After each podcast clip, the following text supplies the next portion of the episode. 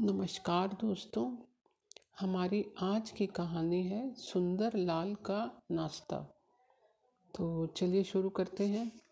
सुंदर लाल का नाश्ता। सुंदर लाल बुलंद शहर में पिछले बीस वर्षों से रह रहा था। वह रेलवे में नौकरी करता था तथा उसके परिवार में बीबी व बेटी थी। वह वह उसका परिवार हर प्रकार से सुखी व संतुष्ट थे। सुंदर लाल के हर किसी से मधुर संबंध थे, तथा उसके घर पर उससे नियमित रूप से मिलने आने वाले में उसके कई दोस्त व रिश्तेदार शामिल थे। आसपास के शहरों में रहने वाले उसके रिश्तेदारों को किसी न किसी काम से अक्सर बुलंदशहर आना पड़ता था। वे जब भी बुलंदशहर आते तो सुंदरलाल के घर पर ही ठहरते, क्योंकि सुंदर एक अच्छा मेजबान होने के साथ साथ दूसरों की हर संभव मदद भी करता था। इसके अलावा उसका मकान बस स्टैंड व रेलवे स्टेशन के नज़दीक था, जिससे उसके घर आने जाने वालों को अधिक सहूलियत होती थी। भंवर लाल महीने में कम से कम एक बार बुलंद शहर ज़रूर आता वह इस दौरान सुंदर लाल के घर पर ही रुकता। हाल ही में भंवर लाल किसी अदालती कार्यवाही के सिलसिले में बुलंद शहर आए। वह हमेशा की तरह सुंदरलाल के घर पहुँचा। सुंदरलाल के घर पहुँचते पहुँचते रात हो गई। वह रात में हल्का खाना खाने के बाद वह चैन व शांति के साथ सो गया। सुबह वह जल्दी उठा। वह लगभग पाँच किलोमीटर की मॉर्निंग वॉक के बाद स्नान किया एवं नाश्ता करके तैयार होकर ऑटो रिक्शा पर अदालत के लिए रवाना हो गया। लेकिन बीच रास्ते में उसे छाती में तेज दर्द महसूस हुआ तथा वह बेहोश हो गया। ऑटो रिक्शा वाला उसको जल्दी से घर वापस लेकर आया। लेकिन तब तक भंवर लाल की मृत्यु हो चुकी थी। सुंदर लाल उसकी अकस्मात व असमय हुई मृत्यु से हतप्रत था। भंवर लाल अधेड़ उम्र का स्वस्थ इंसान था। उसे कोई विशेष बीमारी भी नहीं थी। उसकी मौत ने पूरे परिवार को गहरे सदमे व शोक में डाल दिया। अस्पताल में डॉक्टरों ने बताया कि उसकी मृत्यु हार्ट अटैक से हुई है। भंवर लाल के परिवार को इस दुखद घटना की सूचना दे दी गई। तथा हर कोई उसकी अप्रयासित मौत से बेहद गमगीन था। उदय राम बुलंद शहर से लगभग 100 किलोमीटर दूर दीनापुर गाँव में रहता था। वह अभी युवा वय का था तथा सुंदर लाल का नज़दीकी रिश्तेदार था। उदय राम ट्रैक्टर के पुर्जे खरीदने अक्सर शहर आया करता था तथा उन्हें नाम मात्र के मुनाफे पर गाँव के किसानों को बेच देता था। वह ऐसा पिछले तीन चार साल से कर रहा था, तथा जब भी शहर आता, सुंदरलाल के घर पर ही ठहरता था। ऐसे ही एक दिन वह रात के करीब आठ बजे सुंदरलाल के घर पहुँचा। सुंदरलाल के साथ उसने रात का भोजन किया, तथा लगभग दस बजे वह सो गया। अगली सुबह वह जल्दी उठा। उसने सुंदरलाल के परिवार वालों के साथ ही नाश्ता किया। वह लगभग दस बजे घर से निकल गया। घर के सामने से ही उसने ऑटो रिक्शा किया। वह ट्रैक्टर पार्ट्स खरीदने के लिए शहर के बाज़ार की ओर रवाना हो गया। बीच रास्ते में उसे चक्कर आने लगे। उसे सब कुछ घूमता हुआ सब महसूस हुआ। उसने ड्राइवर से कहा कि वह उसे पास के अस्पताल ले चले। उदय राम ऑटो की सीट पर लेट गया, लेकिन जब तक ऑटो अस्पताल पहुँचा, उसकी सांस थम चुकी थी। डॉक्टर के अथक प्रयास के बावजूद उसे बचाया नहीं जा सका। इस दूसरी मौत ने सुंदरलाल को झकझोर कर रख दिया। इससे पहले भंवरलाल की भी बिल्कुल इसी प्रकार से अकस्मात मृत्यु हो गई थी। सुंदर समझ ही नहीं पा रहा था कि उसके साथ ऐसी दुखद घटनाएँ क्यों हो रही थी। एक ही तरह से दो मौतों के हो जाने से दोस्त व रिश्तेदारों ने भी उल्टी सीधे बातें करना शुरू कर दिए। लोगों ने सुंदर पर शक करना भी शुरू कर दिया था। यद्यपि उसके विरुद्ध कोई प्रमाण नहीं थे। दोनों मौतें दिल का दौरा पड़ने से ही हुई थी। तथा पुलिस या डॉक्टरों ने किसी प्रकार का शक ज़ाहिर नहीं किया था। सुंदर लाल बहुत उद्वेलित हो उठा तथा लगातार दुख व तनाव में रहने की वजह से वह चिड़चिड़ा हो गया था। असमय बूढ़ा दिखने लगा था। उसे मालूम था कि उसने या उसके परिवार के किसी सदस्य ने कुछ गलत नहीं किया है, लेकिन उसके प्रियजनों की मौत उसके घर पर ही नाश्ता करने के बाद हुई थी उसने व उसके परिवार वालों ने भी वही नाश्ता किया था। लेकिन इससे उनके स्वास्थ्य के ऊपर कोई विपरीत प्रभाव नहीं पड़ा था। सुंदर लाल स्वयं को दोषी महसूस करने लगा था। वह अपने दोस्तों व रिश्तेदारों से बचने लगा था। उसे डर था कि वे उसके घर में हुई दो मौतों के बारे में कुछ टिप्पणी करेंगे, तथा इस बारे में वह कुछ भी सुनना नहीं चाहता था। पहले का खुश मिजाज व सबके साथ घुल मिलकर रहने वाला सुंदर लाल अब बिल्कुल बदल गया था। इन दुखद घटनाओं के कुछ समय पश्चात सुंदर लाल का चचेरा भाई मोतीलाल बुलंद शहर आया तथा पहले की भांति वह सुंदर लाल के घर पर ही रुका। मोतीलाल अपनी पेट की बीमारी के सिलसिले में पिछले एक महीने से डॉक्टर से परामर्श करने की कोशिश में था। तथा उसे डॉक्टर ने खास तौर से प्रातः जल्दी खाली पेट आने की हिदायत दी थी। लेकिन सुंदरलाल को इस बात की जानकारी नहीं थी। अतः अगली सुबह जब मोतीलाल ने नाश्ता करने से इनकार किया तो उसे बहुत बुरा लगा। उसने सोचा कि मोती के नाश्ता करने से इनकार करने की वजह उसके यहाँ हाल में हुई दो असमय मौतें हैं। मोतीलाल ने समझाने की कोशिश की कि उसके डॉक्टर ने उसे खाली पेट आने की हिदायत दी है, लेकिन सुंदर कुछ भी सुनने को तैयार नहीं था। वह चिल्लाया, झूठ मत बोलो, मुझे मालूम है कि तुम क्यों नहीं खा रहे हो। तुम सोच रहे हो कि अगर तुम मेरे साथ नाश्ता कर लोगे तो मर जाओगे। लेकिन मैं तुम्हें नाश्ता करा कर ही रहूँगा। मैं दुनिया के सामने यह साबित करके रहूँगा कि मेरे यहाँ नाश्ता करने से किसी का कुछ नहीं बिगड़ता। मोतीलाल ने कहा, समझने की कोशिश करो भैया। मैं पिछले एक महीने से इस डॉक्टर से मिलने की कोशिश में था। बड़ी मुश्किल से उन्होंने मुझे आज सुबह मिलने का समय दिया है। यदि मैं कुछ खा कर उनके यहाँ चला गया तो वे मुझे देखेंगे भी नहीं। और भगवान जाने उनसे मिलने का फिर कब अवसर मिले? मुझे गलत मत समझो। मैं वादा करता हूँ कि मैं जल्दी वापस आऊँगा। वह शाम को इकट्ठा शानदार डिनर लेंगे। लेकिन सुंदर पर मोती के समझाने का कोई असर नहीं पड़ा। वह उसी प्रकार गुस्से में बोला, भाड़ में जाओ तुम और तुम्हारा शानदार डिनर। मैं चाहता हूँ कि तुम अभी और इसी वक्त मेरे व मेरे परिवार के साथ नाश्ता करो। फिर मैं तुम्हें खुद डॉक्टर के पास लेकर चलूँगा। मैं दुनिया को दिखा दूँगा कि मेरे घर में नाश्ता करना बिल्कुल सुरक्षित है। लोग मेरे यहाँ आ सकते हैं, रुक सकते हैं वह जितना चाहे नाश्ता कर सकते हैं, उनका कुछ भी नहीं बिगड़ेगा। तुम बेखटके मेरे यहाँ नाश्ता कर सकते हो। मोतीलाल समझ गया कि सुंदर के साथ बहस करना बेकार है। हाल की दो दुखद घटनाओं तो था उसके बाद उसके पीठ पीछे लोगों की उल्टी सीधी बातों से संभवतः सुंदर का मानसिक संतुलन बिगड़ चुका है। मोती भी हैरत में पड़ गया। सुंदर नाश्ता करने के पीछे क्यों पड़ा है? ज़रूर दाल में कुछ काला है। उसके नाश्ते में ज़रूर कोई गड़बड़ बात होगी। बेहतर यही होगा कि मैं यहाँ से भाग निकलूँ। उन दो व्यक्तियों को जो असमय मौत का शिकार हुए, ज़रूर इसी प्रकार ज़बरदस्ती नाश्ता कराया गया होगा।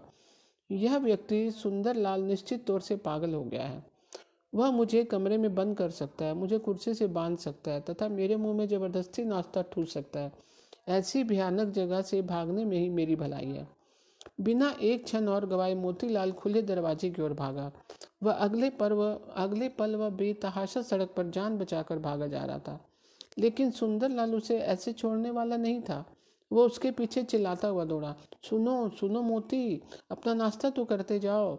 लेकिन मोती बिना रुके, बचाओ बचाओ, डॉक्टर डॉक्टर चिल्लाता हुआ भागा चला जा रहा था। चीख पुकार सुनकर सब लोग अपने अपने घरों से निकल आए। सुंदर लाल के कई पड़ोसी और दूसरे कई अन्य लोग सुंदर को पकड़ने के लिए उसके पीछे भागने लगे। लेकिन सुंदर ने पीछा करना तब तक बंद नहीं किया, जब मोती किसी बिल्डिंग में घुस गया वह सुंदर की नज़रों से ओझल हो गया। हाँपता हुआ सुंदर सड़क के किनारे ही बैठ गया। वह बहुत उदास व बहुत दुखी था। कई लोगों ने उसे घेर लिया। वह पूछने लगी कि क्या हुआ था? वह क्यों उस आदमी के पीछे भाग रहा था? क्या वह कोई चोर या उचक्का था? लेकिन सुंदर लाल उन लोगों को क्या जवाब देता? अगर वह कहता कि वो उसके पीछे इसलिए भाग रहा था क्योंकि उसने नाश्ता नहीं किया था तो वे सब उसके ऊपर हँसते और उसे सिरफिरा समझते। उसे अपने ऊपर क्रोध आ रहा था। उसने अपनी गलती महसूस कर ली। धीरे धीरे वह उठा, वह वापस घर की ओर चल पड़ा। दुखद एवं असाधारण घटनाओं की वजह से एक सामान्य इंसान भी कभी कभी असामान्य आचरण करने लगता है। सुंदर लाल ने इस बात को महसूस किया। वह निश्चय किया कि चाहे कैसी भी परिस्थिति हो, वह शांत रहेगा तथा इस प्रकार अपना आपा कभी नहीं खोएगा। तो दोस्तों, आज की कहानी आपको कैसी लगी? कल मैं फिर एक नई कहानी के साथ उपस्थित होंगी तब तक के लिए नमस्कार दोस्तों, शुभ रात्रि। नमस्कार दोस्तों, हमारी आज की कहानी है सुंदर लाल का नाश्ता। तो चलिए शुरू करते हैं। सुंदर लाल का नाश्ता। सुंदर लाल बुलंद शहर में पिछले बीस वर्षों से रह रहा था। वह रेलवे में नौकरी करता था तथा उसके परिवार में बीबी व बेटी थी। वह वह उसका परिवार हर प्रकार से सुखी व संतुष्ट थे। सुंदर लाल के हर किसी से मधुर संबंध थे। तथा उसके घर पर उससे नियमित रूप से मिलने, आने वाले में उसके कई दोस्त व रिश्तेदार शामिल थे। आसपास के शहरों में रहने वाले उसके रिश्तेदारों को किसी न किसी काम से अक्सर बुलंदशहर आना पड़ता था। वे जब भी बुलंदशहर आते तो सुंदरलाल के घर पर ही ठहरते। क्योंकि सुंदर एक अच्छा मेजबान होने के साथ साथ दूसरों की हर संभव मदद भी करता था। इसके अलावा उसका मकान बस स्टैंड व रेलवे स्टेशन के नज़दीक था, जिससे उसके घर आने जाने वालों को अधिक सहूलियत होती थी। भंवर लाल महीने में कम से कम एक बार बुलंद शहर ज़रूर आता वह इस दौरान सुंदर लाल के घर पर ही रुकता। हाल ही में भंवर लाल किसी अदालती कार्यवाही के सिलसिले में बुलंदशहर आए। वह हमेशा की तरह सुंदरलाल के घर पहुँचा। सुंदरलाल के घर पहुँचते पहुँचते रात हो गई। वह रात में हल्का खाना खाने के बाद वह चैन व शांति के साथ सो गया। सुबह वह जल्दी उठा। वह लगभग पाँच किलोमीटर की मॉर्निंग वॉक के बाद स्नान किया एवं नाश्ता करके तैयार होकर ऑटो रिक्शा पर अदालत के लिए रवाना हो गया। लेकिन बीच रास्ते में उसे छाती में तेज दर्द महसूस हुआ। तथा वह बेहोश हो गया। ऑटो रिक्शा वाला उसको जल्दी से घर वापस लेकर आया, लेकिन तब तक भंवर लाल की मृत्यु हो चुकी थी। सुंदर लाल उसकी अकस्मात व असमय हुई मृत्यु से हतप्रत था। भंवर लाल अधेड़ उम्र का स्वस्थ इंसान था। उसे कोई विशेष बीमारी भी नहीं थी। उसकी मौत ने पूरे परिवार को गहरे सदमे व शोक में डाल दिया। अस्पताल में डॉक्टरों ने बताया कि उसकी मृत्यु हार्ट अटैक से हुई है। भंवर लाल के परिवार को इस दुखद घटना की सूचना दे दी गई। तथा हर कोई उसकी अप्रयासित मौत से बेहद गमगीन था। उदय राम बुलंद शहर से लगभग सौ किलोमीटर दूर दीनापुर गाँव में रहता था। वह अभी युवा वय का था तथा सुंदर लाल का नज़दीकी रिश्तेदार था। उदय राम ट्रैक्टर के पुर्जे खरीदने अक्सर शहर आया करता था तथा उन्हें नाम मात्र के मुनाफे पर गाँव के किसानों को बेच देता था। वह ऐसा पिछले तीन चार साल से कर रहा था, तथा जब भी शहर आता, सुंदरलाल के घर पर ही ठहरता था। ऐसे ही एक दिन वह रात के करीब आठ बजे सुंदरलाल के घर पहुँचा। सुंदरलाल के साथ उसने रात का भोजन किया, तथा लगभग दस बजे वह सो गया। अगली सुबह वह जल्दी उठा। उसने सुंदरलाल के परिवार वालों के साथ ही नाश्ता किया। वह लगभग दस बजे घर से निकल गया। घर के सामने से ही उसने ऑटो रिक्शा किया। वह ट्रैक्टर पार्ट्स खरीदने के लिए शहर के बाज़ार की ओर रवाना हो गया। बीच रास्ते में उसे चक्कर आने लगे। उसे सब कुछ घूमता हुआ सब महसूस हुआ। उसने ड्राइवर से कहा कि वह उसे पास के अस्पताल ले चले। उदय राम ऑटो की सीट पर लेट गया, लेकिन जब तक ऑटो अस्पताल पहुँचा, उसकी सांस थम चुकी थी। डॉक्टर के अथक प्रयास के बावजूद उसे बचाया नहीं जा सका। इस दूसरी मौत ने सुंदरलाल को झकझोर कर रख दिया। इससे पहले भंवरलाल की भी बिल्कुल इसी प्रकार से अकस्मात मृत्यु हो गई थी। सुंदर समझ ही नहीं पा रहा था कि उसके साथ ऐसी दुखद घटनाएँ क्यों हो रही थी। एक ही तरह से दो मौतों के हो जाने से दोस्त व रिश्तेदारों ने भी उल्टी सीधे बातें करना शुरू कर दिए। लोगों ने सुंदर पर शक करना भी शुरू कर दिया था। यद्यपि उसके विरुद्ध कोई प्रमाण नहीं थे दोनों मौतें दिल का दौरा पड़ने से ही हुई थी, तथा पुलिस या डॉक्टरों ने किसी प्रकार का शक ज़ाहिर नहीं किया था। सुंदर लाल बहुत उद्वेलित हो उठा, तथा लगातार दुख व तनाव में रहने की वजह से वह चिड़चिड़ा हो गया था। असमय बूढ़ा दिखने लगा था। उसे मालूम था कि उसने या उसके परिवार के किसी सदस्य ने कुछ गलत नहीं किया है, लेकिन उसके प्रियजनों की मौत उसके घर पर ही नाश्ता करने के बाद हुई थी उसने व उसके परिवार वालों ने भी वही नाश्ता किया था।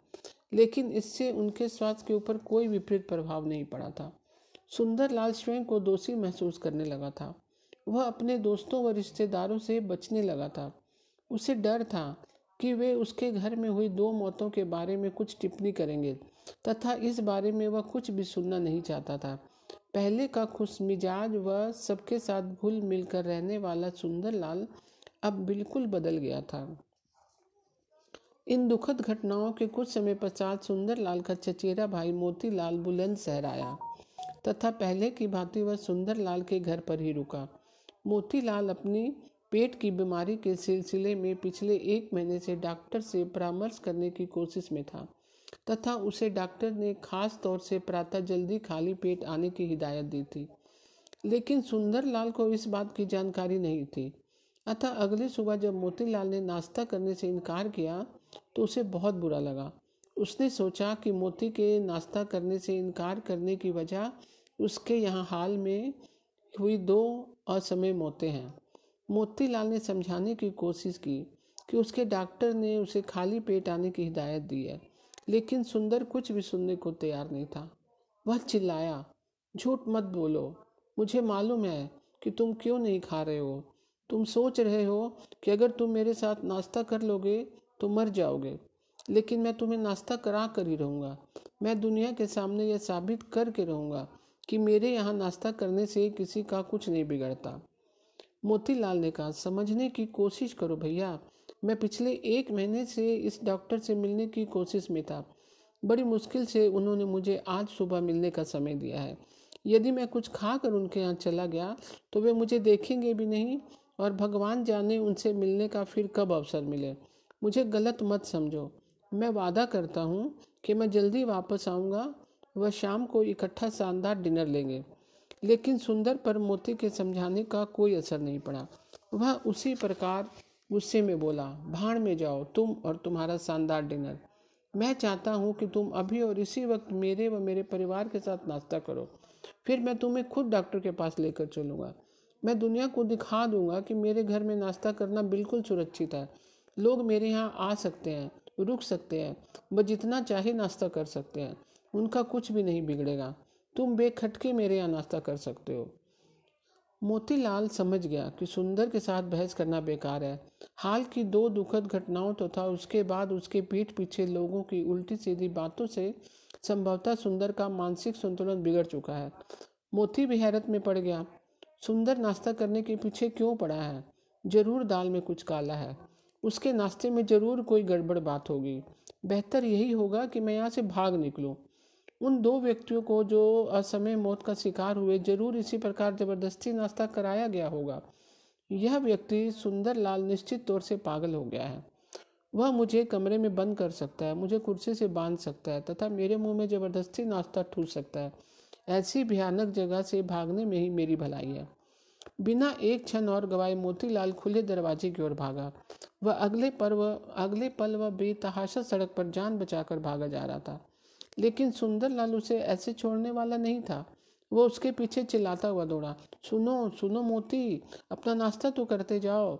लेकिन मोती बिना रुके, बचाओ बचाओ, डॉक्टर डॉक्टर, चिल्लाता हुआ भागा चला जा रहा था। चीख पुकार सुनकर सब लोग अपने अपने घरों से निकल आए।